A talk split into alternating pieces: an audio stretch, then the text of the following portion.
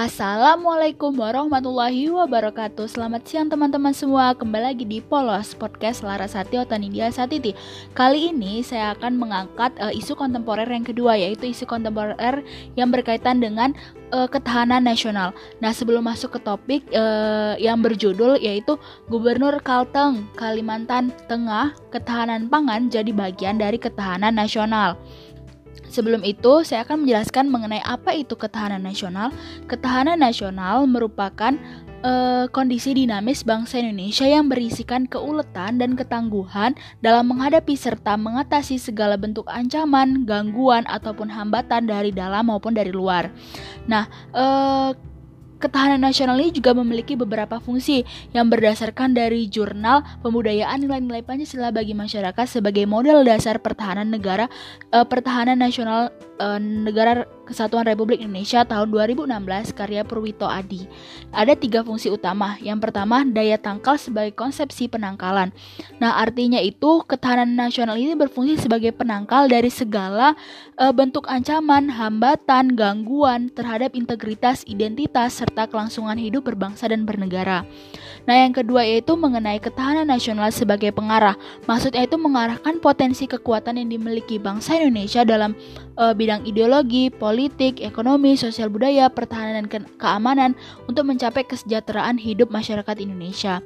Nah, yang yang ketiga ataupun yang terakhir yaitu pengaruh dalam penyatuan pola pikir, pola tindak serta cara kerja yang intersektor serta multidisipliner. Nah, kita masuk ke topik yaitu mengenai uh, ketahanan pangan jadi bahagian ketahanan nasional.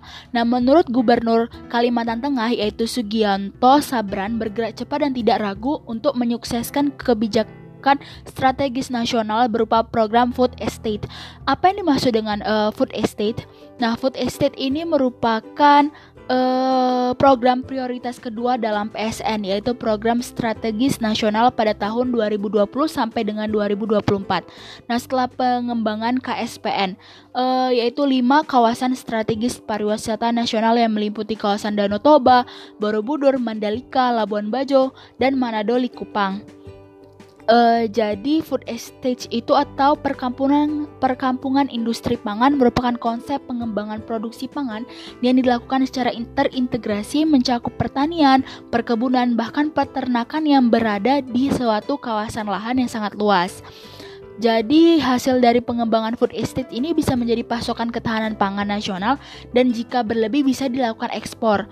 Dan karena skala pertanian ini sangat besar dan luas, maka pengolahannya jika dilakukan oleh perusahaan industri, uh, tentu proyek dari uh, food estate ini menarik banyak investor perusahaan-perusahaan industri pangan nasional maupun uh, internasional.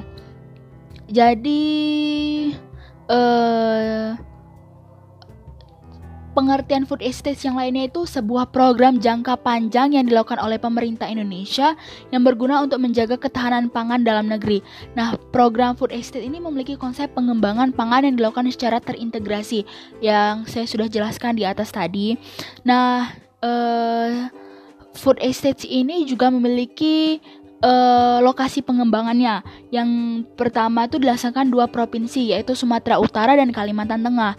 Nah, di Kalimantan Tengah konsep food estate ini dilaksanakan di dua kabupaten yaitu Kabupaten Pulang Pisau dan Kabupaten Kapuas. Sedangkan di Pulau Sumatera yaitu dilakukan di Provinsi Sumatera Utara, Utara yaitu di Kabupaten Humbang, Hasundutan atau Humbahas.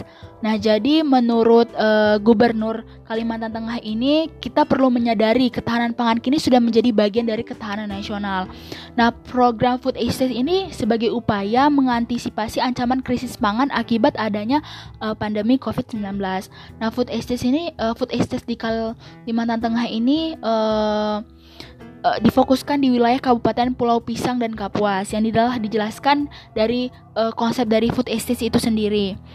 Um, Gubernur Kalimantan Tengah juga mengatakan bahwa sangat optimis food estate ini berhasil dan akan memberikan dampak positif secara luas dalam berbagai sektor bagi masyarakat. Nah, uh, di lain sisi pihaknya juga terus bergerak menindaklanjuti arahan presiden di antaranya mempersiapkan mempersiapkan infrastruktur penunjang kawasan food estate, infrastruktur penunjang untuk memenuhi sistem jaringan jalan yang andal, terpadu serta berkelanjutan pada kawasan food estate ini. Uh, tentunya pembangunan serta peningkatan infrastruktur tersebut juga diharapkan manfaatnya dirasakan bagi masyarakat untuk menunjang aktivitas mereka serta memenuhi kebutuhan sehari-hari. Sehingga tak hanya dirasakan oleh para pekerja di kawasan food estate, namun masyarakat masyarakat tersebut juga dapat uh, dampaknya uh, food estate ini juga memiliki beberapa manfaat. Yang pertama, meningkatkan nilai tambah produksi sektor pertanian lokal. Yang kedua, meningkatkan penyerapan tenaga kerja pertanian yaitu men sekitar mencapai 34,4 persen. Yang ketiga, petani dapat mengembangkan usaha tani skala luas. Yang keempat, terintegrasinya sistem sentra produksi, pengolahan dan perdagangan. Yang kelima, terbukanya potensi ekspor pangan ke negara lain. Yang terakhir yaitu harga pangan menjadi murah akibat produksi produksi pangan yang melimpah. Um, untuk food uh, food estate itu sendiri ada macam-macam. Yang pertama itu bisa komoditasnya ya, padi, jagung, kentang, kelapa, bawang, jeruk. Sedangkan di peternakan tuh ada ikan uh, dan itik. Uh, rencananya itu food estate ini akan mengalami perluasan di wilayah yaitu seperti Sumatera Selatan, Nusa Tenggara Timur dan Papua. Jadi uh, yang di garis bawah itu di sini tuh ketahanan pangan jadi bagian ketahanan nasional tuh ketahanan pangan yang ingin dicapai itu dengan program food aid state uh, karena kenapa menggunakan food aid state kita menghindari krisisnya terjadinya krisis pangan akibat pandemi COVID. Sekian dari saya, kurang lebihnya mohon dimaafkan. Wabillahi taufik walidaya. Wassalamualaikum warahmatullahi wabarakatuh.